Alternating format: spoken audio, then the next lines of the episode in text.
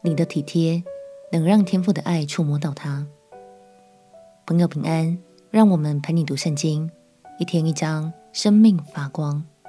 今天来读马可福音第八章。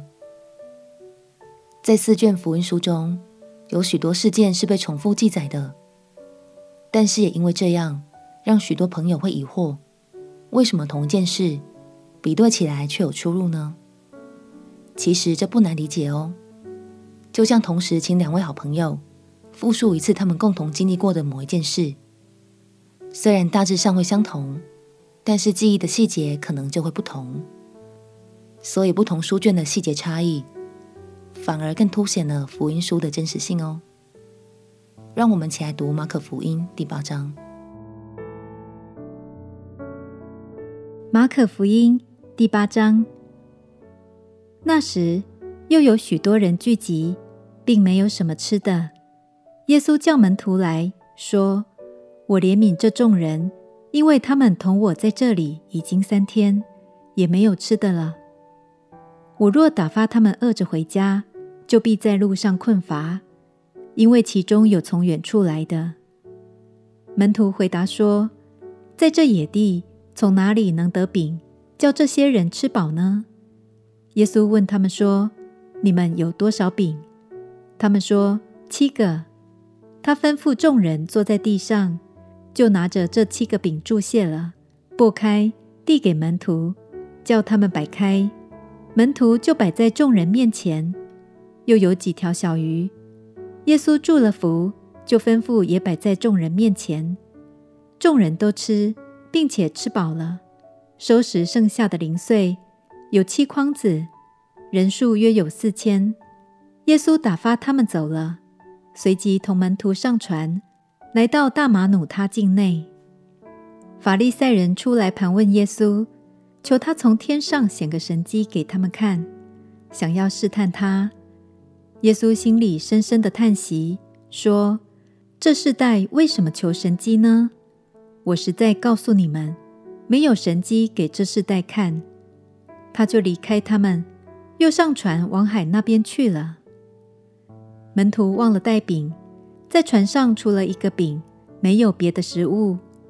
耶稣嘱咐他们说，你们要谨慎，防备法利赛人的酵和希律的酵。他们彼此议论说，这是因为我们没有饼吧？耶稣看出来，就说，你们为什么因为没有饼就议论呢？你们还不醒悟，还不明白吗？你们的心还是愚顽吗？你们有眼睛看不见吗？有耳朵听不见吗？也不记得吗？我擘开那五个饼，分给五千人，你们收拾的零碎装满了多少篮子呢？他们说，十二个。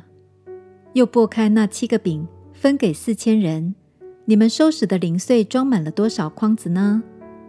他们说，七个。耶稣说，你们还是不明白吗？他们来到伯赛大，有人带一个瞎子来，求耶稣摸他。耶稣拉着瞎子的手，领他到村外，就吐唾沫在他眼睛上，按手在他身上，问他说，你看见什么了？他就抬头一看，说，我看见人了，他们好像树木，并且行走。随后又按手在他眼睛上，他定睛一看，就复了原，样样都看得清楚了。耶稣打发他回家，说，连这村子你也不要进去。耶稣和门徒出去，往凯撒利亚腓利比村庄去，在路上问门徒说，人说我是谁？他们说，有人说是施洗的约翰，有人说是以利亚，又有人说是先知里的一位。又问他们说，你们说我是谁？彼得回答说，你是基督。耶稣就禁戒他们不要告诉人。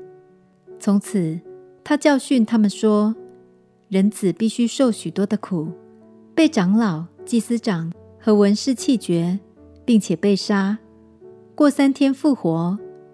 耶稣明明地说这话，彼得就拉着他劝他。耶稣转过来看着门徒，就责备彼得说：撒旦，退我后边去吧，因为你不体贴神的意思，只体贴人的意思。于是叫众人和门徒来，对他们说：若有人要跟从我，就当舍己，背起他的十字架来跟从我。因为凡要救自己生命的，必丧掉生命；凡为我和福音丧掉生命的，必救了生命。人就是赚得全世界，赔上自己的生命，有什么益处呢？人还能拿什么换生命呢？凡在这淫乱罪恶的世代，把我和我的道当作可耻的，人子在他父的荣耀里，同圣天使降临的时候，也要把那人当作可耻的。耶稣按手在盲人的眼睛上，他就重见光明。其实耶稣大可说一句话就搞定，就像叫死去的人复活，叫瘸子起来行走一样。但是耶稣在这里选择耐心地用触摸的方式医治了他，这是因为触觉对看不见的人来说才是感受性最强烈的。相信耶稣不只要使他看见，更要让他深刻感受到天父也是如此爱他。让我们彼此鼓励，除了为家人朋友们祷告得医治之外，更要学习耶稣去观察。相信当我们细心地体贴他人需要，他们就更能体会到天父的爱与温暖哦。我们且祷告。亲爱的主耶稣，求你赐给我更好的观察力与体贴的心，懂得体贴每个人不同的需要。祷告奉耶稣基督的圣名祈求，阿们。你对人的贴心是神彰显荣耀的地方。陪你读圣经，我们明天见。耶稣爱你，我也爱你。